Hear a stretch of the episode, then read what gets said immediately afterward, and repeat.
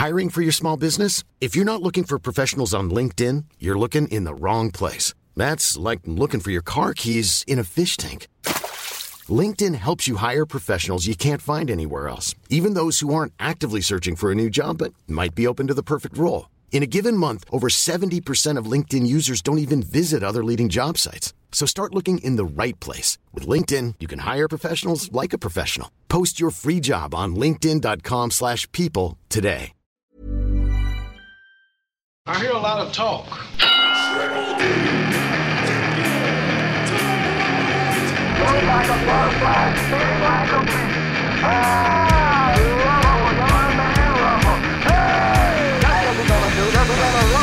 Culture Box.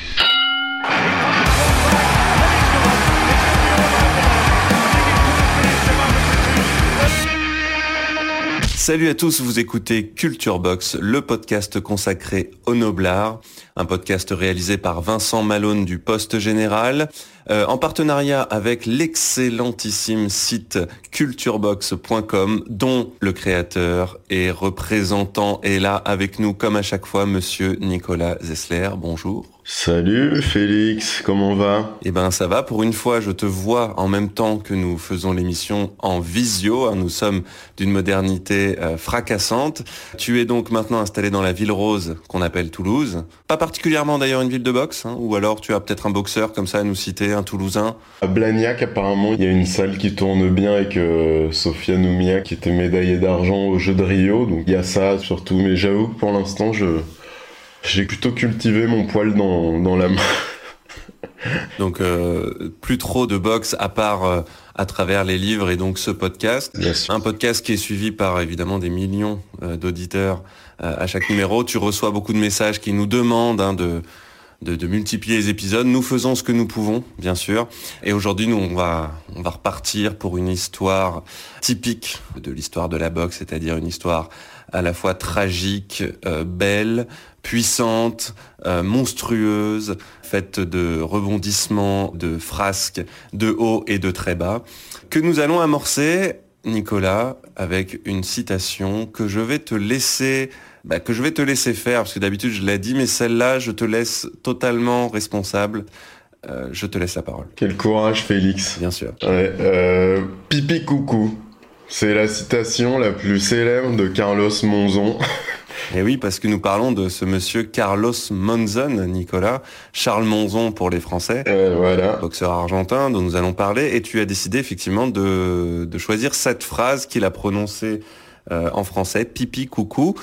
Alors, ça veut pas dire grand chose comme ça. Toi, ça te fait beaucoup rire. Je laisse les auditeurs. Je suis le seul, mais, mais euh, Charles Monzon, donc parce que là on est en France, euh, c'est la mairie de Paris qui doit lui remettre une breloque.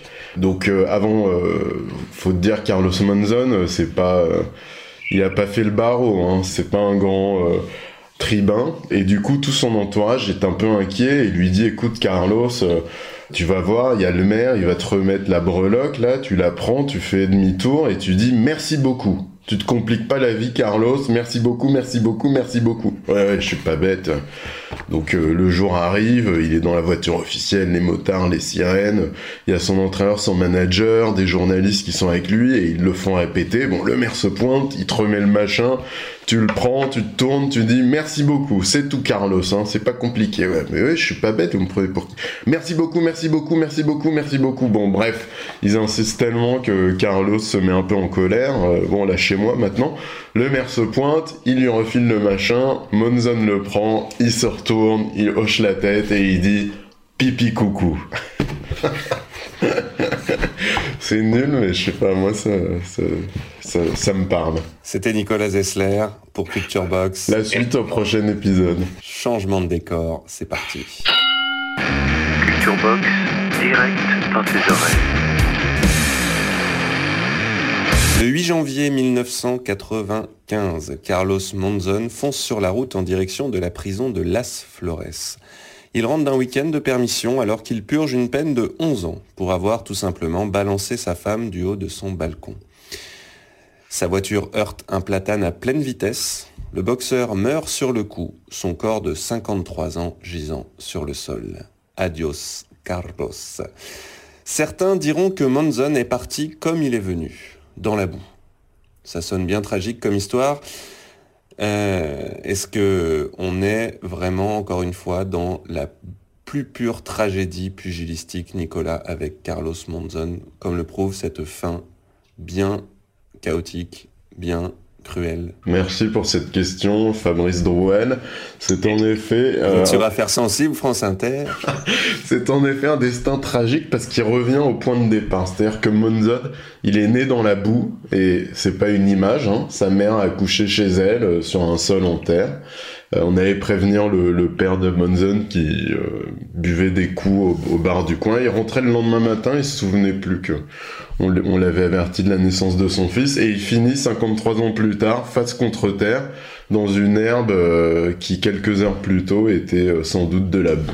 Donc la même boue où il est né. Il naît dans la province en fait de Santa Fe, hein, c'est ça?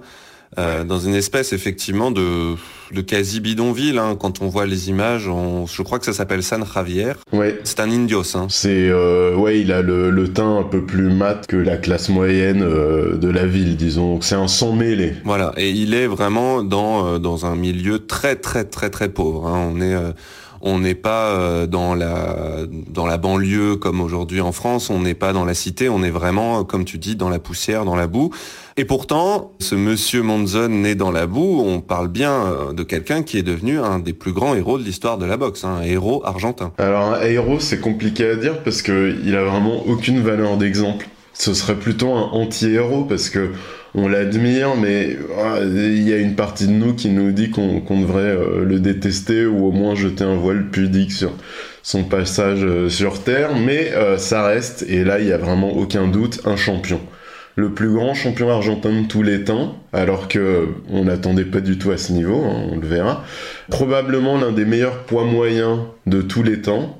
De mon point de vue, même s'il est dans la discussion, il reste quand même derrière Marvin Hagler et Sugar Ray Robinson, même si Sugar Ray Robinson était meilleur en poids welters, mais bon, c'est dire à quel point il était euh, hors norme. Euh, et en Argentine, il est à la fois un campion et un assassin. Et c'est sans doute pour ça qu'on parle de lui aujourd'hui.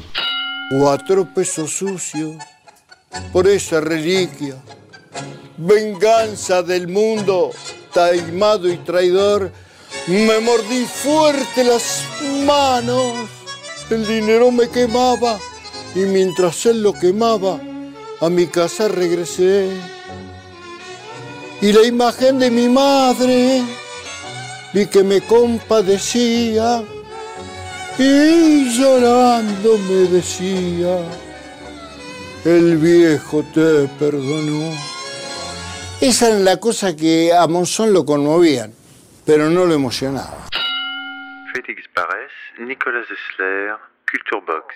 Donc, grandeur et misère de Carlos Monzon. On commence par euh, la misère, puisque c'est là qu'il qu a vu le jour. Tu as utilisé l'expression misère des champs pour parler de son, son milieu social, c'est-à-dire? Bah, euh, effectivement, c'est une misère extrême. Euh, hors des villes, hein. le papa il est un paysan sans le sou, la maman elle nettoie les écuries.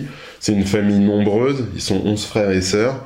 Euh, pour se nourrir, les frères euh, chassent des canards, des lièvres, ou ils pêchent des poissons dans le fleuve. Et euh, évidemment, quand une poule disparaît chez les voisins, c'est souvent un coup des, des Monzon. Euh, du coup, euh, la faim, c'est quelque chose de vraiment très concret. Hein. Il souffre de rachitisme, d'anémie, ce qui lui posera des problèmes plus tard dans sa carrière, avec notamment une fragilité des mains. Il a un seul pantalon, quand il le lave, il doit attendre que euh, soit sec pour pouvoir sortir. Donc c'est la misère des champs, on l'a compris. Et ensuite, ce sera la misère des villes, parce que sa famille va émigrer comme beaucoup de paysans pauvres euh, en ville, donc euh, à Santa Fe en l'occurrence, qui est la capitale de la province, à la recherche d'une vie meilleure qui ne l'est pas vraiment. Et c'est en faisant un de ces petits boulots qui lui rapporte quelques sous, donc cireur de chaussures, qu'il va rencontrer son destin, puisqu'il va cirer les chaussures d'un boxeur. Et cette rencontre va l'orienter vers la boxe. Ouais, alors ça fait partie de la légende, tu sais. Quasiment tous les grands boxeurs latino-américains, t'as l'impression qu'ils ont soit ciré des chaussures, soit distribué le journal. En tout cas, Monzon vit à Santa Fe, il vivote, il multiplie les petits larcins. Et un jour, on nous dit qu'il cire les chaussures d'un boxeur il décide d'en de, devenir un lui-même.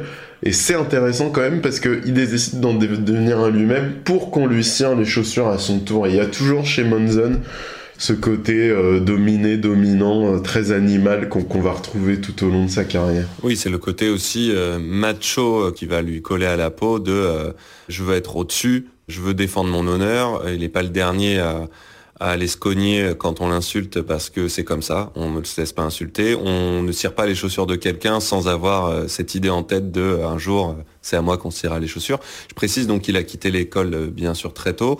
J'ai entendu dire que ce qu'il disait souvent c'est je sais écrire mon nom en bas d'un contrat et c'est largement suffisant. Ça vous plante le personnage et ça sera pas inutile dans la compréhension de son évolution plus tard. donc il se met à la boxe Comment ça se passe? Est-ce que on est, euh, voilà, il rentre dans une salle de boxe euh, un peu classique? Est-ce que c'est particulièrement rude pour lui? Je crois qu'en termes d'équipement, notamment en termes de lieu de boxe, on est encore dans un truc particulièrement pauvre. Ouais, bah c'est sûr que c'est à la rude. Hein. Euh, à la base, il s'entraînait sans chaussures, pieds nus, et il avait les pieds couverts d'échardes, tu vois continuer jusqu'à ce que la douleur soit intolérable. C'était comme dans un niveau de misère où le mec n'a même pas de chaussures. Et je pense que, enfin, sais pas très original, mais, mais c'est sûr que ces échardes, elles ont contribué à faire de lui cette machine de destruction, tu vois.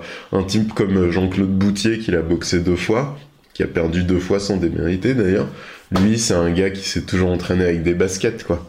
D'ailleurs, Monzon disait, j'ai toujours senti que mes adversaires étaient des types qui venaient voler le pain de mes enfants, donc t'es vraiment dans une question de vie ou de mort, t'es dans la jungle. C'est un gars qui a pas besoin de se mentaliser pour taper sur son adversaire. Je me souviens, moi, quand j'avais boxé au Mexique, désolé, j'en parle tout le temps, mais en même temps, comme c'est mon seul combat, je, suis obligé d'y faire une référence. J'avais un pote qui m'avait dit, euh, tu dois faire un gros travail de préparation pour détester ton adversaire. Il m'avait dit texto, imagine que c'est Hitler et qu'il va buter toute ta famille. Et moi j'étais là pendant des jours, là je te jure, j'ai essayé, Hitler il va buter toute ma famille, etc dans le vestiaire, c'est Hitler, c'est Hitler, c'est Hitler.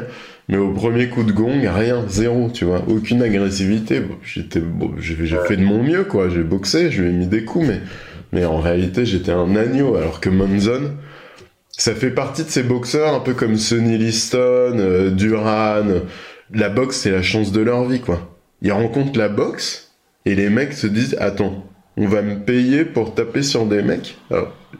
Exactement ce qu'ils auraient fait si ils avaient été laissés à eux-mêmes, tu vois, euh, dans la ville, bah, ils auraient cogné sur des gars quand même, quoi. Donc là, il peut utiliser sa violence pour s'en sortir. C'est presque inespéré, en fait. On est un peu sur la théorie qu'on va appeler la théorie Rocky 3, euh, où l'idée, c'est euh, tant que tu es ancré dans la galère, dans le côté justement boxe comme bouée de sauvetage, tu as une force qui va te donner un avantage sur tous les autres c'est pas une question de gagner pour remporter voilà un combat, c'est une question de gagner pour pas mourir. Mais pour faire ça, t'as quand même besoin de rencontrer quelqu'un qui euh, va te donner un cadre. Parce que si c'est juste de la violence qui s'exprime comme ça de manière euh, bah, sans cadre, t'es un bagarreur de bar et t'es pas un champion du monde de boxe quoi. Et lui a effectivement la chance de rencontrer un certain Amilcar Broussa, qui est un ancien boxeur et un éducateur qui apprend la boxe au gamin de Santa Fe et qui le prend sous son aile.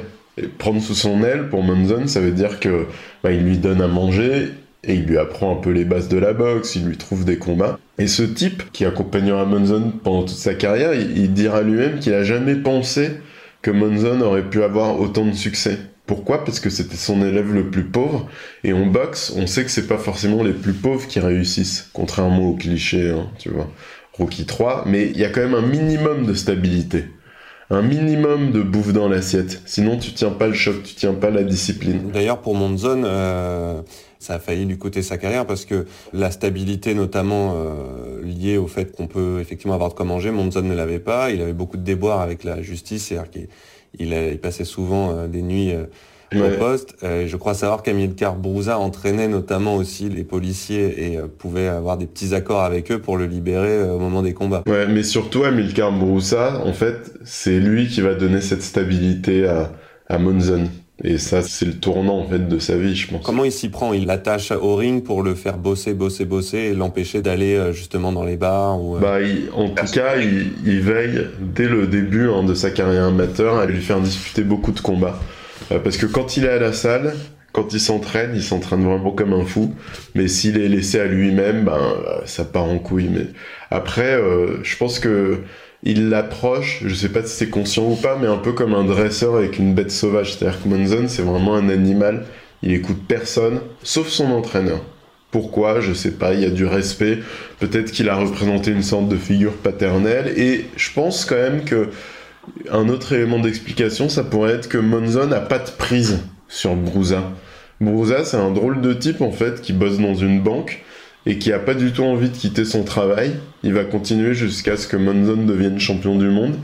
Et euh, il faudra vraiment que le management de Monzon, euh, Tito Lector et compagnie, le supplie pour qu'il euh, il s'occupe de Monzon à, temps plein. Donc c'est peut-être le seul qui a réussi à imposer certaines choses à Monzon, notamment de ne pas fumer et de ne pas boire devant lui, hein, parce qu'il a fumé, il a bu toute sa carrière, mais, mais devant euh, il s'est toujours tenu à carreau.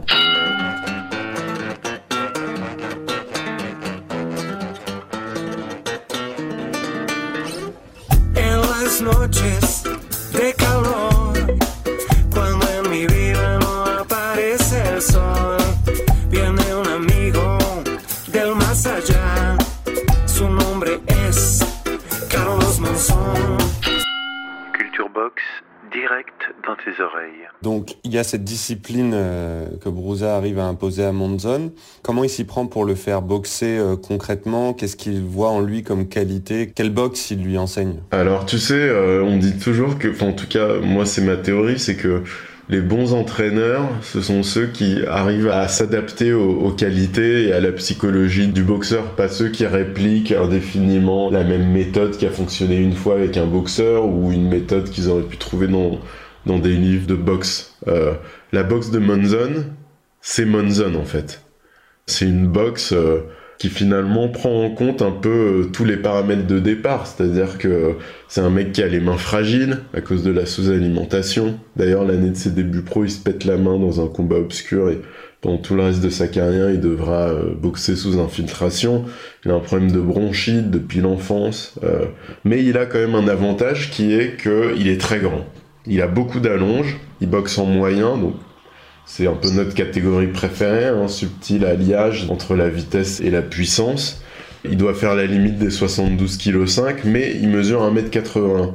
Il arrive toujours à l'extrême limite le jour de la pesée et le soir du combat, il a pris presque 8 kg, il frôle les 80 kg, donc on a toujours l'impression que il boxe au moins une catégorie au-dessus de ses adversaires. Et ensuite, sa boxe, euh, c'est euh, ce que j'appelle moi une froide entreprise de démolition, c'est-à-dire que c'est pas spectaculaire, je défie quiconque de regarder un combat de Monzon sans bailler. Il est mécanique, mais il a une sorte d'instinct du tueur, un truc assez glaçant où il sait très bien finir ses adversaires, non pas avec un punch qui électrise, qui éteint la lumière, mais des coups très lourds, avec les pieds bien fichés dans le sol, qui vous démolissent petit à petit.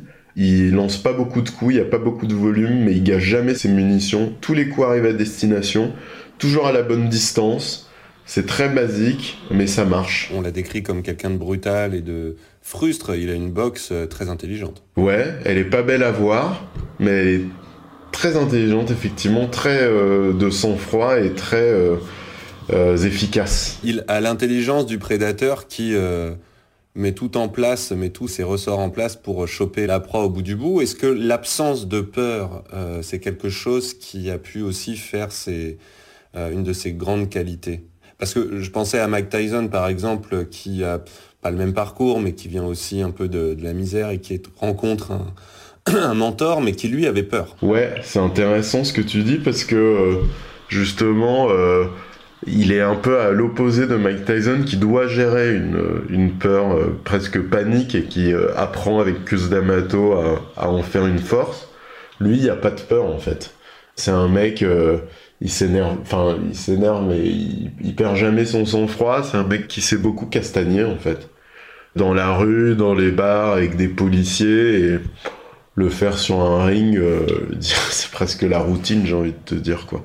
Mais c'est intéressant parce que tu vois, je sais pas si tu te souviens de nos premiers sparring, je sais pas comment t'avais réagi, mais moi je sais que ça avait été euh, clair comme de l'eau de roche, c'est-à-dire que mes premiers sparring, je perdais mon sang-froid. Mes coups devenaient plus larges et je me faisais châtier. Et l'entraîneur à l'époque m'avait dit, bah, Tu vois, si tu perds ton sang-froid, tu vas prendre trois fois plus de coups. Tu dois dédramatiser les coups, tu dois les, tu dois re- refroidir les coups en fait. Tu vois, comme les prendre un peu comme si c'était une équation. Comme ça, tu perds pas ton sang-froid, t'es concentré, tu prends un coup, le prochain coup qui arrive, bah tu sais comment l'esquiver, tu sais quoi faire, tu sais faire le pas de retrait. Et Monzon, il a ça en lui, quoi. C'est-à-dire que, évidemment, s'il prend un coup, il va avoir l'instinct que moi, par exemple, j'avais pas trop, parce que j'étais un gentil, de lui en remettre deux, tu vois, parce que. Mais il va jamais perdre son sang-froid. Et puis c'est cet instinct qui compte en boxe parce que quand on compte les points, effectivement, c'est si on prend un coup, il faut tout de suite marquer deux fois plus pour pas perdre le round. Et c'est vrai qu'on sent chez Manzon et on l'a décrit, bon, on verra par la suite aussi par le fait ce qu'il a fait en dehors du ring, mais on, l'a décrit beaucoup comme un animal, euh, ce terme il revient beaucoup, et beaucoup comme euh, un evil guy, comme vraiment une espèce de mal, pas au sens euh, mal l'homme, mais au sens de mauvais. Il a pas du tout l'air d'être concerné par la violence qui est en jeu sur le ring, par les risques qui se jouent sur le ring, et en cela il ressemble à Edwin Valero, euh, côté euh, bête sauvage assez étonnant et, effectivement c'est assez flippant à voir de l'extérieur. C'est-à-dire qu'on se demande euh, ce qui peut se passer dans sa tête. C'est un peu l'image qu'on avait de Tyson avant de comprendre vraiment ce qui se passait Ouais. dans sa tête en fait. Mais c'est vrai que je suis assez d'accord sur Valero. A Et puis il y a aussi ce côté dérapage incontrôlé, tu vois, dans, dans, à la ville. C'est-à-dire que- qu'est-ce que tu fais de cette violence qui te permet d'avoir du succès sur le ring quand t'es plus sur le ring? Et euh, c'est vrai aussi que si on se penche un peu sur sa psychologie, il y a presque un côté de... Ouais, il présente certains aspects du psychopathe en fait. C'est-à-dire qu'il a pas de tendresse. euh, euh, il parle pas, il n'exprime pas ses sentiments, tu te doutes qu'il a pas beaucoup d'empathie, il pleure pas, euh, il se laisse pas déborder par l'émotion, même après un titre de champion du monde. Et pourtant, c'est quelqu'un qui va euh, fasciner euh, des types comme, euh, tu vois, Alain Delon ou Mickey Rourke, qui... Oui, ça tirait la sympathie de. Ouais. Pourquoi, tu vois, mais c'est vraiment très étonnant ça. Qu'est-ce qu'il y a? Et peut-être que c'est de la compassion, peut-être que c'est de la fascination, peut-être que c'est de l'envie, tu vois, l'envie d'être ce mal alpha, là. Oui, qui va, comme on va le voir aussi, représenter, justement, parler de macho, le machisme séducteur, cet homme qui possède et euh, le monde euh, par sa violence et les femmes Et les hommes et les femmes, hein. Les hommes sur le ring et les femmes... euh, en dehors du ring.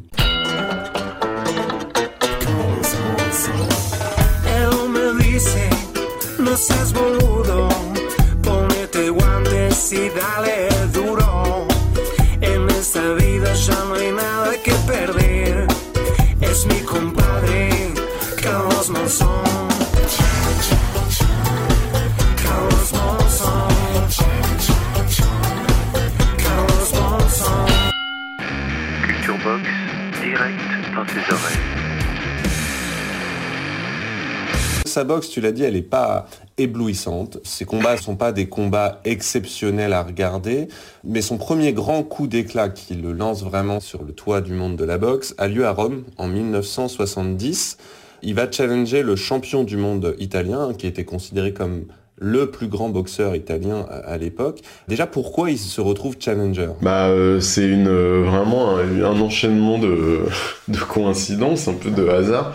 C'est-à-dire que Benvenuti, euh, c'est un, champion très populaire qui a défendu son titre plusieurs fois avec panache et qui cherche à le remettre en jeu devant le public romain. Mais ils ont envie d'y aller mollo, tu vois. Donc ils cherchent un boxeur prenable. Pour faire le spectacle, euh, tu vois, pour faire briller Benvenuti devant son public. Et euh, l'équipe de Benvenuti euh, s'adresse au manager du Luna Park, Tito Lectour, qui était euh, proche de Monzon. Et euh, Tito Lectour, euh, souvent Monzon. Il dit, euh, bon, écoutez, euh, Monzon, euh, il est pas vraiment à la hauteur, il a une main abîmée, euh, il est pas très spectaculaire, faut juste faire gaffe, il cogne fort. C'est vrai que les Italiens se disent, bon, bah, parfait. Euh, ils choisissent qui était 9ème sur la liste des challengers officiels. C'est-à-dire que c'était vraiment le, plan euh, Z, quoi. Et personne ne s'attendait à ce qu'on lui donne sa chance euh, à ce niveau-là. D'ailleurs, personne ne s'attend à ce qu'il l'emporte. Il galère à trouver de l'argent euh, nécessaire pour se rendre en Italie. ils ont du mal à vendre les doigts radio ou télé. Benvenuti, il le prend complètement par-dessus la jambe. D'ailleurs, il visionne même pas les cassettes vidéo qu'on lui envoie. Euh, d'Argentine où on voit euh, boxer Monzon et pourtant, euh, bah, il va en aide pour ses frais, le pauvre Benvenuti. Nino, Nino, would you, Bruno, would you turn around? Bruno, would you look at the American audience, please, on the camera? Why did Bruno throw the towel in? Why, I don't know, because I'm, I'm uh, fresh, I know, I'm not tired, I don't feel tired. I don't know why, because... Uh, Were you really knocked down in the, were you really knocked down in the second round? Yes, then knockout, knockout, uh, they push me and they punch. Comment ça se passe? Comment se déroule le combat? Est-ce que dès le début, euh, euh, Monzon euh, domine? Oui, et euh, on peut le résumer très facilement, parce que les combats de Monzon, euh, c'est pas des combats très spectaculaires. Donc, euh, en gros, il y a trois consignes Monzon. Pas boxer de près ou à mi-distance pour profiter de son allonge. Pas prendre de risques même quand il est en situation favorable. Et fatiguer Minino, donc euh, entreprise de démolition, jab, jab, jab, jab, jab. Et quand il y a une ouverture, la droite euh, qui fait mal. Résultat, c'est 12 rounds de torture pendant laquelle euh, Benvenuti euh, trouve pas l'ouverture, il trouve pas la faille, sais qu'il se désespère, et à la fin il termine par un chaos spectaculaire sur une droite assassine où t'as toute la tête qui part, le public hallucine et bam, Nino est KO quoi. Avant le combat, il- Monzon, on lui apprend que son frère est mort et on lui propose d'annuler le combat. Et quand tu m'as raconté ça, c'est vrai que j'ai trouvé ça assez révélateur de ce qu'on disait sur Monzon et sa psychologie assez troublante parce que sa réaction est assez bizarre. Ouais, bah alors je sais pas si c'était avant ce combat exactement, je sais que c'était avant un combat à Rome, mais comme il a boxé plusieurs fois, mais peu importe, Brusa lui dit euh, Bon, euh, Monzon, il paraît qu'hier on a tué ton frère. Si tu veux, on annule tout. Monzon le regarde, il lui dit On sait qui l'a tué Un puestero. Un puestero, c'est un mec qui a un petit stand là, on sait pas trop de quoi, peut-être de saucisses ou de vieux vêtements. Monzon demande Il avait quel âge? Un vieux, 62 ans. La Monzon se prend la tête entre les mains, il y a un long moment de silence et il dit Comment un vieux de 62 ans a pu tuer mon frère? On annule le combat demande Brusa Non, non, je vais boxer quand même. En fait, le sujet, c'est pas la mort de son frère, c'est qui a tué son frère? Un vieux de 62 ans. Donc tu comprends que pour un gars comme Monzon, la vie, la mort, c'est quelque chose qui a une valeur vraiment relative, quoi. Oui, c'est vraiment un rapport, euh, encore une fois, naturel de prédation à la nature, c'est-à-dire, euh, est-ce que la nature a été respectée, c'est-à-dire que le jeune a, a dominé, le plus fort a dominé, ou est-ce que, voilà, ce qui le rend fou, c'est que c'est un vieux qui a tué un jeune? Bah, c'est l'affiche en fait, c'est la honte. Toujours cette question d'honneur, et ce rapport à la violence, à la mort, euh, euh, très très froid. Mm. Donc Monzon devient champion du monde, Ouais. devient champion du monde donc euh, en 1970. Euh, et à partir de là, bah, il va dominer totalement sa catégorie pendant euh, moins de- un peu moins de 10 ans, donc on va dire 7 ans, euh, avec une revanche contre l'Italien Ouais. KO à la troisième reprise. et de bons adversaires en face. Ouais, des très bons, hein. Euh, Griffith, Émile Griffith, deux fois. Jean-Claude Boutier, dont on devrait parler davantage en France, c'était vraiment un très très beau boxeur, très courageux. Mantequilla Napoles, Benny Briscoe, Rodrigo Valdez, c'est tous des excellents boxeurs. Et d'ailleurs, quand on regarde les combats, on a parfois l'impression, presque toujours d'ailleurs, que ses adversaires sont de meilleurs boxeurs que Carlos Monzon. Ils sont plus beaux à voir, plus généreux, meilleurs techniciens, mais ça suffit jamais. C'est toujours cette entreprise de démolition, quoi. Et euh, au-delà de la boxe, ce qui est quand même intéressant à voir, c'est qu'il marque l'époque aussi. C'est-à-dire que il boxe à Roland Garros, il boxe à Monaco, au Stadio Olimpico de Rome, il devient ami avec Alain Delon qui se met à organiser certains de ses combats euh, en France, euh, à Puto notamment contre Mantequilla Napoles. D'ailleurs, Cortazar a écrit une nouvelle qui a lieu lors du match organisé par Delon à Puto, sur fond de militantisme politique et d'exil. Je me souviens plus, ça s'appelle Mantequilla, je crois. Là. La nouvelle est vraiment pas mal. Ça parle pas de boxe, mais, mais tu sens qu'il marque l'époque, quoi. Et il marque l'époque notamment parce que une femme va euh, croiser son chemin, une star, un people, on va dire, euh, une certaine Susana Jiménez qu'il rencontre parce qu'en fait il se met au cinéma à Monzon. Bah ouais, comme beaucoup de boxeurs en fait qui deviennent des stars, euh, le cinéma récupère un peu leur célébrité pour les, foutre devant l'écran et, et faire exploser le box-office. Donc il la rencontre en 74 sur le tournage d'un film qui s'appelle La Marie, L'idée, c'est, c'est vraiment cliché, hein, mais c'est de réunir une femme fatale, Susanna, pin-up, actrice, euh, très jolie, et un sauvage, la belle et la bête. Il tombe amoureux, et ça lui coûte d'ailleurs son premier mariage. Euh, mais c'est vrai que il y a un truc autour du mass macho hein, de Monzon autour de sa relation aux femmes. Tu vois, par exemple, sur le tournage de la Marie, la légende raconte que ils avaient commencé à, par tourner la scène de, sexe et que ils devaient s'embrasser dans un lit et faire semblant de faire l'amour. Et en fait, quand le réalisateur a crié coupé, ils ont continué euh, jusqu'au jusqu'au bout. En tout cas, c'est ce que raconte la légende. Ou, ou lors de la revanche contre euh, Émile Griffith à Monaco, où Monzon galère un peu quand même, on raconte que la princesse Caroline de Monaco n'aurait pas été étrangère au fait qu'il ait les jambes lourdes. Mais bon, bref, pour revenir à Susanna, ça lui coûte quand même son premier mariage, hein. sa première femme là qui vient du même blend que lui là, tu vois un peu son amour d'adolescent euh, qui lui a donné euh, la plupart de ses enfants. Elle a toujours douté de lui, Euh, mais là c'est un peu too much parce que son infidélité elle s'étale dans tous les magazines People. Ils se disputent à tel point qu'elle lui tire une balle, elle lui tire un coup de pistolet et cette balle est restée dans son corps jusqu'à la fin de sa carrière. Donc le mec a boxé avec une balle dans le corps, normal. Avec clavicule gauche, je crois. Ouais, ouais. Et, pour revenir à Susanna, elle, a un rôle intéressant parce que en fait, elle le fait changer de monde. C'est-à-dire qu'elle le rhabille, elle l'éduque, elle lui fait rencontrer des artistes, elle lui fait travailler sa diction, comment se tenir à table. Euh, il doit changer de voiture. Avant, il avait une Torino orange Cria. Et il lui dit non, Carlos, toi, tu dois rouler en Mercedes-Benz. Euh, mais bon, malgré tout, ça, ça restera toujours un éléphant dans un magasin de porcelaine. C'est un couple très glamour. Susanna Jiménez, elle est devenue extrêmement célèbre et il faut voir les photos. euh, Monzon, euh, il a un peu le style d'ailleurs souvent euh, du Bruce Lee euh, de la belle époque. euh, avec Ouais. petite chemise près du corps, ouverte jusqu'au nombril, le petit jean taille basse.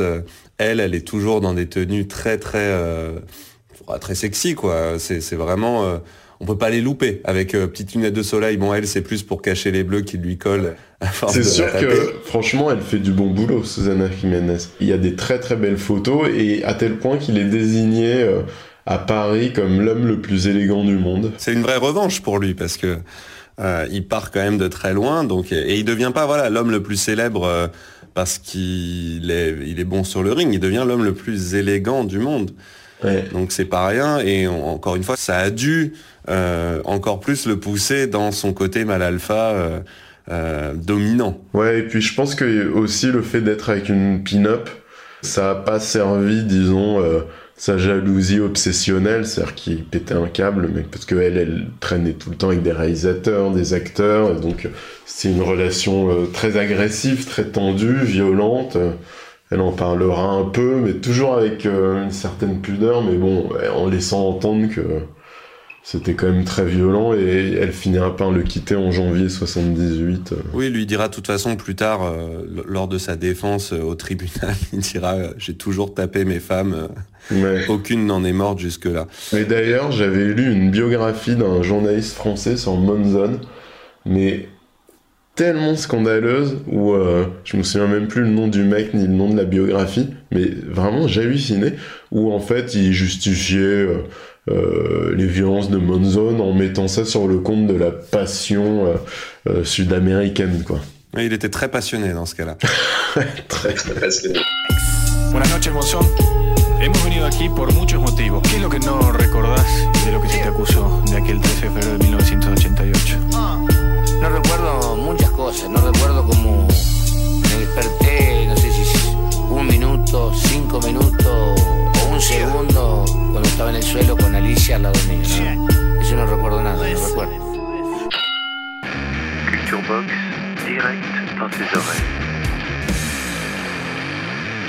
Comment il gère sa célébrité, euh, notamment au niveau de sa boxe Bah, il a toujours été un peu borderline, hein, surtout quand il avait pas de combat de prévu. Donc, depuis le début, c'est la même chose. hein. Quand il est en camp d'entraînement, il est sous la houlette de Broussa, sous son contrôle. Il est à fond, il s'entraîne vraiment comme une bête. Quand il est lâché en liberté, c'est fête, alcool, violence. Monzon, dès qu'il boit un coup, il devient violent. Il, il cherche la merde, il veut se battre euh, avec n'importe qui. Je me souviens, j'ai repensé à ça, j'avais oublié, mais j'ai repensé à ça en préparant ce podcast. Je me souviens que j'avais discuté avec un ancien rugbyman à Buenos Aires qui me racontait avoir croisé Monzon dans un bar. Monzon était bourré, évidemment. Et alors que lui, il était plutôt toute admiration avec Monzon, mais tout d'un coup, Monzon, en discutant avec lui, s'était mis à lui donner des petits coups de poing dans l'épaule. en lui parlant, il me disait, je sentais les phalanges de Monzon sur mon épaule. Il mettait aucune force, mais je sentais c'était dur. Et en fait, Monzon attendait que l'autre euh, s'énerve pour lui en coller une, vraie, quoi. Et le mec, il, m'a dit qu'il c'était un rugbyman quand même. Il était terrifié, quoi. Il avait pas moufté, puis euh, il avait profité que Monzon aille faire pipi pour s'éclipser.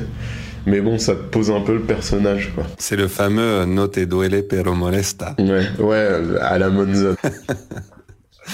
Euh, tu dis de toute façon qu'il y a deux Monzon en gros. Il y a celui qui se prépare pour boxer et celui qui, je te cite, se prépare pour croire qu'il va le profiter de la vie. Ouais, faut comprendre en fait, c'est pas beau à dire, mais en fait on a affaire à un beauf quand on parle de Monzon.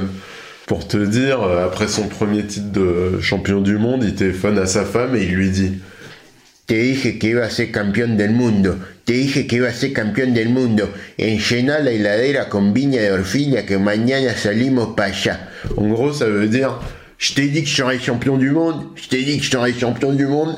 Remplis le frigo de cubi. Demain, on se met en route. tu vois, le niveau du gars. En gros, quand il est sur le ring, il persévère dans son être, il est à sa place, tout va bien. Quand il est hors de ring, il persévère dans son être, il boit du cubi et il tape sur tout le monde. ouais, on est, on est, euh, il est rattrapé par euh, la manière dont il a été élevé, c'est-à-dire avec euh, comme seul horizon euh, le fait de pouvoir aller dépenser ses quelques copecs euh, au bar du coin. Et... Ouais, mais après, il y a plein de gens qui ont été élevés comme lui et bah, tu vois, ils sont pas comme lui. D'où ça vient, je sais pas. Il y avait aussi une part d'inné chelou. Il n'a jamais réussi à dépasser ça malgré l'argent qu'il a gagné et malgré les gens qu'il a rencontrés. Il n'a jamais réussi à se construire autre chose. Non, c'est clair. Y bueno, este, sigue confuso porque sí, porque hay muchas cosas claras que no se hicieron en el juicio oral. Y entonces yo quiero contarle todo lo que, recuerdo, porque yo todas las noches pienso y digo, ¿qué me pasó ese día? ¿Qué me pasó? ¿Qué no pasó? A los dos, porque cada uno tiene, alguno dice, la culpa la tiene Monzón. Félix Barès, Nicolas Zessler, Culture Box. Alors ça va évidemment mal se terminer, vous pouvez vous en douter par rapport à tout ce qu'on a raconté, c'est-à-dire que malgré euh, son talent, malgré ses victoires, malgré ses rencontres, effectivement, la perspective n'est jamais lumineuse. Mais il y a euh, encore des combats, un dernier combat notamment, cette dualité contre Rodrigo Valdez qu'il rencontre plusieurs fois. Et le dernier combat, il prouve aussi bah, son, justement ce qui fait un, excellent boxeur et un boxeur de légende, c'est-à-dire sa capacité à tenir et à se relever. Ouais, c'est ça. Mais c'est toujours intéressant que les boxeurs aillent au tapis pour voir ce qui se passe. Tu peux choisir.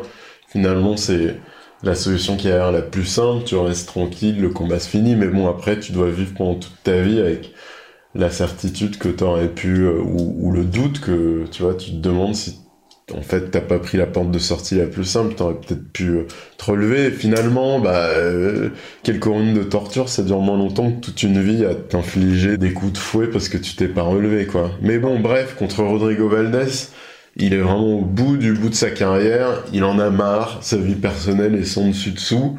Le premier combat, il l'a remporté de justesse au point, c'est pas un boxeur qui est à l'aise. Et là, à la deuxième reprise, il tombe. C'est le moment de vérité. Qu'est-ce qu'il va faire? Et eh bien évidemment, le lion furieux, blessé, il puise au fond de lui pour rester le mal alpha, il se relève et il finit par l'emporter une nouvelle fois au point. Il peut raccrocher les gants et se mettre à picoler sévère, croire qu'il va profiter de la vie. Euh, on sait comment ça finira. Et on dit que dans les vestiaires, euh, son fils euh, lui a dit qu'il avait pleuré au moment où, où, son papa avait été envoyé au tapis et Monzon lui aura répondu, tu sais, la vie va t'envoyer au tapis, souvent. L'important, c'est de se relever. C'est beau comme du Rocky. Voilà, c'est là aussi où peut-être c'est le seul moment où j'ai senti que Monzon avait quand même quelque chose d'humain et de sentimental en lui, à la seule petite retenue que peut-être qu'il a dit ça à son fils purement encore une fois comme un prédateur qui apprend à son fils à devenir un autre prédateur et peut-être pas du tout avec le côté sentimental que moi j'y mets. C'est peut-être juste euh, une vision froide de la vie. Tu vas aller au tapis, mais relève-toi. Ou que Sylvester Stallone y met, qui est un grand sentimental évidemment. C'est pour ça que ça nous plaît tant. Oui, je crois que Monzon est, est pas du tout comme ça. Enfin, c'est pas du tout l'image euh, qu'il révèle. Effectivement, on est plus proche, en tout cas, de ce qu'il dégage du côté psychopathe que du côté Rocky. Fallo de la pelea. Tarjeta del señor Albín. Ganador Monzón. Tarjeta del señor Chaumón. Ganador Monzón. Tarjeta del señor Amadeo. Ganador Monzón. Ganador por puntos.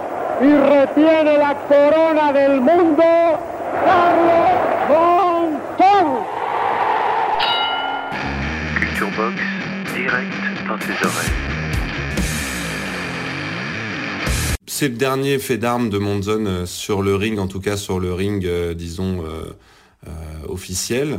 Il y a l'alcool, la violence qui est en lui, la violence envers les femmes. Il rencontre une nouvelle, une nouvelle femme, hein, une, danseuse, je crois, Alicia Muniz. Et ça va très très mal se terminer. Bah, c'est vrai que la pauvre Alicia Muniz, elle fait les frais aussi de cette retraite. Parce que, bon, bah, ils s'installent, ils ont un enfant, mais, c'est une relation très violente, sans la boxe comme soupape de sécurité. Et elle va aussi être victime de la célébrité de Monzon. C'est-à-dire qu'elle l'a plusieurs fois dénoncé à la police. Donc en général, il est convoqué au poste de police. Il mange un bout avec les policiers, qui lui posent plein de questions sur sa carrière, sur Nino Benvenuti, il signe quelques autographes. À la fin, ils lui disent Bon, Monzon, vous nous arrangez ça, hein. vous tenez votre femme, euh, qu'elle vienne plus nous embêter, puis ah, soyez raisonnable, hein, mettez un peu la pédale douce. Bref. T'imagines que effectivement c'est vraiment la recette pour un désastre. D'autant que la journée de retraité de Monzon c'était assez simple. hein. Il se lève, il est de mauvaise humeur, il est un peu pâteux. Pendant la journée il remonte la pente, il va bien, c'est le Monzon de toujours. Et puis euh, dès qu'il boit un coup, il devient agressif. En février 88, il se retrouve à Mar del Plata, Alicia et lui, pour une énième réconciliation. Il y a une soirée, ils boivent, ils s'engueulent, elle passe par la fenêtre et il prend 11 ans de prison. Ouais, il la balance du balcon. Lui sautera aussi du balcon, dit-il, pour, euh, pour s'occuper d'elle. Mais euh, il est jugé pour euh, meurtre. C'est un procès qui a un retentissement incroyable, hein, que tout le monde suit minute par minute, à la télé, dans les journaux, à la radio. Certains sont persuadés que c'est un accident, d'autres que c'est un criminel. Mais bon, je pense que la justice a bien fait son job. Là. Lui dira que c'est un accident. Effectivement, les, les enquêteurs montrent que euh, il y a des traces de strangulation euh, avant sa mort, euh, de disputes, etc. Et donc visiblement, il l'a bien balancé euh, du balcon, qu'elle n'est pas tombée toute seule. Donc il prend 11 ans de prison. Et comment ça se passe en prison pour lui? Est-ce que justement il essaye de continuer à être dominant? Bah oui, en fait, euh, il- apparemment. Donc la première prison, c'est la prison de Batan, qui est l'une des, des prisons les plus dures du pays, apparemment. Et euh, il aurait raconté à plusieurs journalistes qu'il passait son temps à taper sur les autres prisonniers, parce que ceux-ci étaient trop contents en fait de pouvoir se mesurer à, à Monzon, quoi. Donc au, début, c'est vraiment une succession de provocations, et bah. Monzon répond présent, hein. il, a 53 ans, mais quand il faut euh, sortir les points, il, il est là. Et puis c'est un peu comme un animal sauvage en fait, qui s'habitue à sa cache, tu vois, qui prend la mesure de son nouvel habitat. Et du coup, à la fin, apparemment, il serait devenu le leader de son unité, puis de la prison, donc le mec de référence qu'on va voir quand il y a un problème, euh, qui a ses bras droits, bras gauche, qui lui roule ses cigarettes, quoi. Tu vois, ça finit vraiment comme ça pour Monzon. Et il a des personnalités qui viennent le voir en prison. euh, avant de parler d'Alain Delon, il y a aussi Mickey Rourke hein, qui lui rend visite. Euh, Mickey Rourke qui s'est lancé dans une petite carrière aussi euh, de boxeur. Et euh, Mickey qui sort inconscient de cette rencontre. hein. Il s'est fait mettre au tapis euh, de manière assez violente. Euh, Alain Delon, lui aussi, soutient Monzon dans cette, voilà, dans cette euh, tragédie il prend le parti presque de Monzon et il a notamment une phrase assez classe. Qui n'a jamais collé une baffe à sa femme demande-t-il dans la presse. Alain Delon, c'est vraiment le genre de gars, tu l'appelles une nuit en lui disant que t'as buté quelqu'un, il te demande où est le cadavre.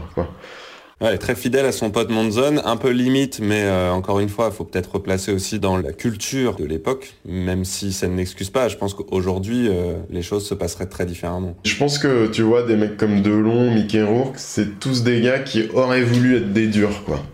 Alain Delon, d'une certaine manière, il se fait un peu mousser en, expliquant que comme Monzon, il porte en lui cette violence, cette colère qui peut éclater à tout moment, tu vois. Que c'est grâce à cette violence que Monzon est devenu une star et qu'elle s'est retournée contre lui. Il y a cette fascination presque érotique en fait. D'ailleurs, en Argentine, j'avais entendu des théories comme quoi euh, Monzon euh, euh, et Alain Delon avaient partager un peu plus que des flûtes de champagne. Mais bon, après, t'as d'autres théories qui prétendent que euh, Alain Delon euh, aurait piqué euh, pendant une ou deux nuits Susanna Jiménez à Monzon, mais bon, bref, peu importe quoi. Il lui rend visite en prison, il plaide sa cause auprès du président, qui a Menem, là, qui a aussi un, beau fini, qui adorait Monzon, et il invite Monzon à, le rejoindre en France à sa libération. Il y aurait presque un roman à écrire, un peu dystopique, tu sais, où qu'est-ce qui se serait passé si Monzon euh, avait été libéré euh, après avoir purgé sa peine et s'était rendu... Euh, pour s'était installé en France sous la houlette de Alain Delon. Et oui, roman de fiction parce que bah, Monzon ne sera jamais totalement libéré. Il va être quand même, il va obtenir des permissions pour bonne conduite. Et c'est notamment donc en retour d'une de ses permissions sur la route qu'il va avoir la fin tragique qu'on a déjà évoquée. Un mot à rajouter sur cet accident de voiture? Est-ce que euh, on connaît un peu plus les circonstances? Ouais, ouais, bah il fonce à bord de sa Renault 19 pour arriver à l'heure en fait. Il bénéficiait de week-ends de liberté conditionnelle, donc euh, un peu le préalable à une future libération. Comme à chaque fois, il avait bien mangé et bien bu, et euh, il s'est mis tout en conduisant à tripoter la radio pour trouver la diffusion d'un match de foot. L'erreur à ne jamais faire. Exactement, un platane Ciao Monzon, euh, évidemment, il portait pas sa ceinture de sécurité. Et il a tué quand même deux personnes qui étaient dans la voiture avec lui. Euh. je, me souviens plus qui c'était. C'était des proches. Euh, des proches.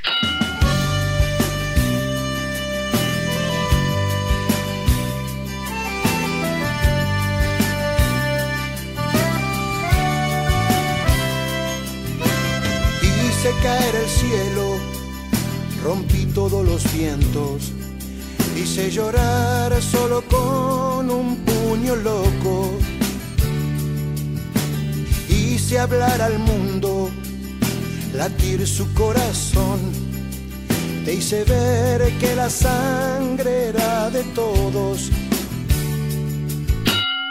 Félix Barès, Nicolas Donc Monzon termine face contre terre. Il avait du coup euh, quoi, un peu moins de 60 ans? 53 je crois. Ah 53, d'accord, 53 ans. Donc meurt jeune. C'est la fin de cette vie qui a vraiment marqué l'histoire de l'Argentine, l'histoire aussi de la boxe plus largement. Le problème qui se pose, c'est est-ce qu'on peut admirer cette carrière de Monzon ou est-ce qu'on doit en faire un assassin? Monstre ou assassin? Eh ben les deux mon général pour ça que c'est intéressant, il soulève vraiment plein de questions, tu vois. Comment tu gères la violence qui te permet d'exister sur le ring une fois que es hors du ring? Qu'est-ce que ça raconte sur la société argentine, le fait que tout le monde savait qui tapait sur ses femmes, mais personne ne faisait rien parce que c'était le campion. Est-ce que tu peux encore admirer la carrière de Monzon? Moi, je pense que oui. C'est la question de l'œuvre et de son créateur, quoi. C'est euh, exactement la même chose que Céline et le voyage au bout de la nuit. Mais comment en Argentine s'est vécu sa, sa mort? Est-ce qu'il est fêté? Est-ce que tout le monde s'en fout? Est-ce qu'on lui crache dessus? Eh ben euh, les deux, parce que à l'enterrement t'avais une foule qui hurlait d'aller campion, d'aller campion. Effectivement, ça peut un peu choquer. Et ensuite, t'as eu des féministes qui ont voulu déboulonner une statue de lui dans sa province. Moi, si tu veux mon avis, je pense qu'il faut laisser toutes les statues parce que c'est des prétextes non pas pour admirer aveuglement certains personnages, mais pour euh, en parler quoi. Euh, et d'ailleurs, la statue a été conservée et ils ont juste ajouté une mention champion du monde et féminicide. Moi, je trouve ça très bien. Qui peut le nier Champion du monde et féminicide, bah, c'était Monzon. Et quand on parle de Monzon en Argentine aujourd'hui Eh ben, euh, champion du monde et féminicide. Après, t'auras toujours des extrémistes, hein, des, des gogoles qui disent c'est le campion, c'était un accident, ou des euh, féminazis, comme euh, elles sont surnommées, euh, qui disent non, on peut pas parler de Monzon parce que il a tué une femme. Si campana soñaría. Requiem para un luchador callejero. Fui un mago más, piedra dura de romper. Fui el rey del club del oscuro. Soy eterno, un hijo más de este credo popular. Quizá un tonto,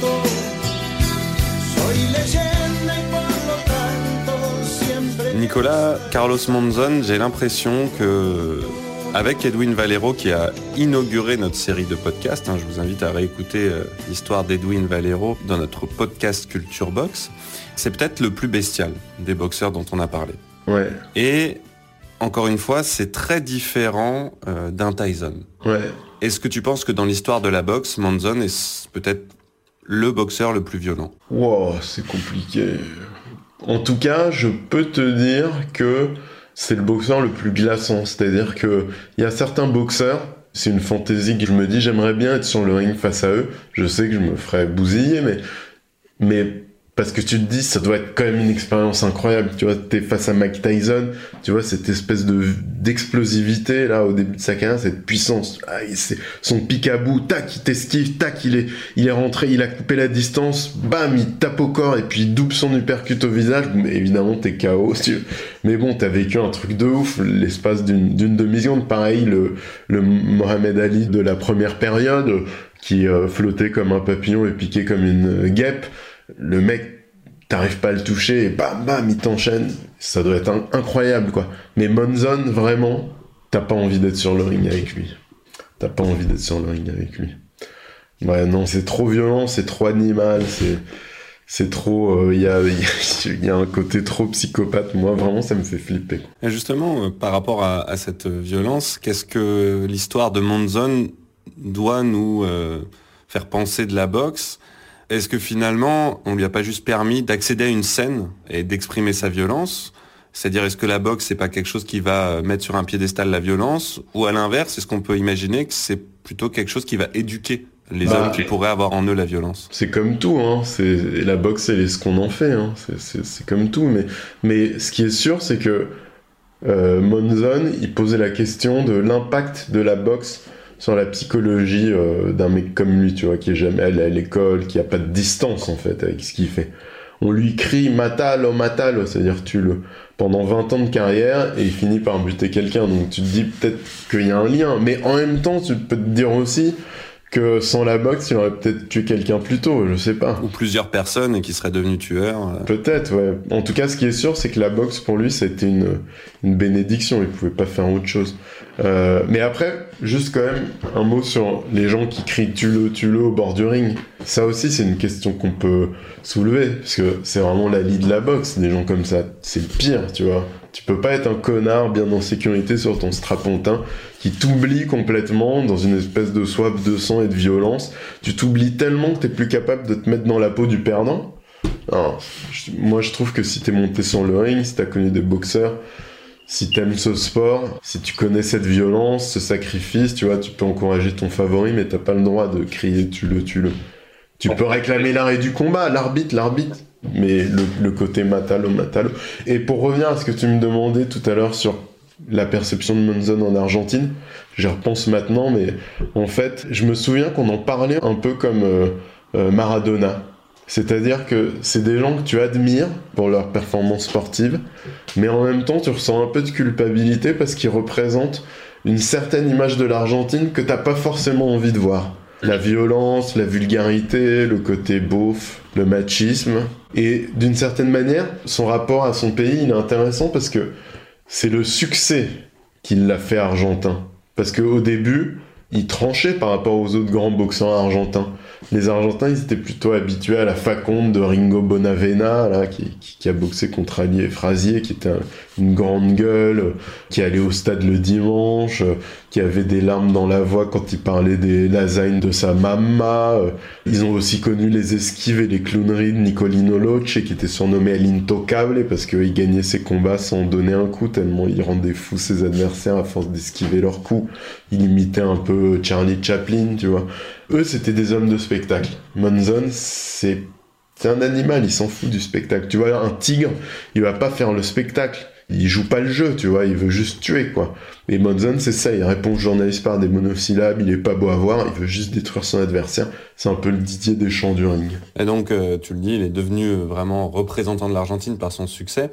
Toi qui as connu euh, et très très bien ce pays qu'est l'Argentine, quels traits caractéristiques et typiquement argentins tu lui trouves, Monzon? Non, mais c'est ce que je t'ai dit, hein. c'est une certaine euh, image de l'Argentine qu'on n'a pas trop envie de voir, et que même certains Argentins ont, ont pas trop envie de voir. Après, euh, c'est sûr qu'il il correspond un peu à, tous les clichés, un peu du machisme ambiant de l'Argentine de ces années-là. Le mec qui tombe et qui cogne des gonzesses. Et puis après, euh, s'il avait été allemand, il aurait bu des biens et mangé des saucisses, hein, tu vois. Donc lui, il y a l'Assado, il y a le Fernet. mais- Il était sponsorisé par Fernet, quand Ouais, ouais. C'est fou, hein. une marque d'alcool. Quel bad buzz ça ferait aujourd'hui, mais... Mais il a aussi ce rapport à l'honneur, quand même, qui est peut-être aussi très fort. Ouais. Mais je, je- j'en ferais pas l'Argentin typique, parce que ce serait vraiment pas faire euh, euh, honneur à- aux pauvres Argentins qui sont pas trop... en- pas très populaires en France en ce moment, mais tu vois, Dibou Martinez, ben, lui, le, le gardien, ce connard là, bah, c'est un peu cette image de l'Argentine qu'on n'a pas envie de voir, tu vois, l'espèce de, de rire gras, du... Ah, je Oui, j'encule la poupée d'Mbappé, bah Monzon c'est un peu ça, tu vois. Mais en même temps, l'Argentine, t'as Borges, t'as Cortazar, t'as plein de gars. Tu vois, t'as un chauffeur de taxi qui peut te psychanalyser le temps de ton trajet. Tu trouves pas ça dans d'autres pays, quoi. Donc, euh, je crois faut pas en faire l'image de l'Argentin, ce serait vraiment pas leur rendre honneur. Acá también aparece una instancia de comportamiento animal. Monzón tenía más instinto que razonabilidad. Y tenía ese comportamiento automatizado del animal que sabe lo que está bien y lo que está mal, la comida buena y la comida mala. Y después eligió una profesión de instinto para poder sobreponerse al otro. Porque el otro no era un adversario, era un enemigo. Un enemigo que quería quedarse con lo que él tenía. Por lo tanto, todas sus actitudes tienen una enorme dosis de actitud mecánica animal. Fue animal en la vida, fue animal en el ring, fue animal en el trato, fue animal en la cárcel, fue animal para vivir y fue animal para subsistir. Ok, ben on a fait le tour de la vie euh, assez tragique et assez courte finalement de Carlos Monzon. Euh, si euh, nos auditeurs veulent regarder ne serait-ce qu'un bout de combat, tu leur conseilles lequel? Bah, Nicolino Loce, euh, non, ah, de- ça c'est assez révélateur ce lapsus, parce que je leur conseille de regarder les combats de Nicolino Loce, ils s'amuseront beaucoup plus, mais s'ils veulent vraiment regarder un combat de Monzon, bah, qu'ils regardent le premier contre Benvenuti, parce que ça résume exactement la méthode Monzon, hein, une froide entreprise de démolition qui finit par une droite assassine. Et si jamais on a envie de s'occuper d'autre chose, est-ce que tu as un conseil culture, Nicolas? Je me répète, parce que je crois que j'en ai déjà parlé, mais comme j'ai publié une interview sur Culture Box euh, récemment, ça vaut peut-être le coup. Euh, j'ai interviewé Frédéric Roux sur son livre des mille et une reprises, qui est en accès libre sur son site, qui est une sorte d'abécédaire, mais plus que ça aussi, un espèce d'objet non identifié qui parle de la boxe, mais aussi, euh, comme il le dit souvent, euh, quand il parle de son œuvre, euh, de la vie, de la mort, de la peur, du courage, de ce que ça veut dire d'être un homme, le monde et ses ombres. C'est vraiment un livre, enfin un livre, je sais même pas si on peut parler de livre, mais un objet super intéressant et passionnant pour les fans de boxe avec plein d'entrées étonnantes, un monstre hybride en fait, qui vient à la fois en fait, c'est ça qui est intéressant, englober et dépasser des ouvrages de référence sur la boxe et notamment, je suis désolé de les mettre en taquet, mais là vu qu'on parle de Monzon, je suis obligé, notamment l'histoire de la boxe d'Alexis Filonenko, qui est un peu le livre de référence jusqu'ici, euh, mais qui est un livre touchant. Hein franchement, mais où il y a trop d'erreurs, et notamment sur Monzon, où Fionenko nous dit que Monzon est censé être un Mexicain, et ça, c'est un comble. Donc euh, lisez le livre des mille et une reprises, ça vaut le coup. Ok, mille et une reprises donc de Frédéric Roux qu'on trouve en accès libre sur Internet. C'est évidemment son interview euh, sur culturebox.com. On va prendre quelques clics en passant. Euh, merci beaucoup Nicolas de nous avoir encore une fois éclairé de tes lumières sur ce personnage euh, glaçant qu'a Carlos Monzon, Charles Monzon pour nos amis francophones. Merci beaucoup à Vincent Malone pour la réalisation et pour la production de ce podcast au nom du Poste Général. Vous retrouvez plein de podcasts passionnants sur le Poste Général. Allez faire un tour sur culturebox.com. Vous trouverez plein d'articles, des photos, des histoires, des vidéos, euh, toute la le génie finalement de notre Nicolas Zessler qu'on aime tant. Merci de nous avoir écoutés, partagez cet épisode, réclamez-nous d'autres épisodes, euh, donnez-nous des idées euh, de boxeurs euh, dont nous pourrions parler. Nicolas, tu nous lances une piste pour le prochain? Phrasier Phrasier. On a fait déjà Forman. Joe, ouais, faut qu'on se fasse Smoking Joe. Phrasier, très très différent de Monzon dont on vient de parler. De toute façon, Monzon est un peu un extraterrestre dans cette histoire de la boxe. À bientôt pour une nouvelle aventure pugilistique pour du noblard. À bientôt, monsieur Zessler. Et un dernier mot, je te laisse la parole pour terminer ce podcast. Pipi coucou. C'était Culture Box.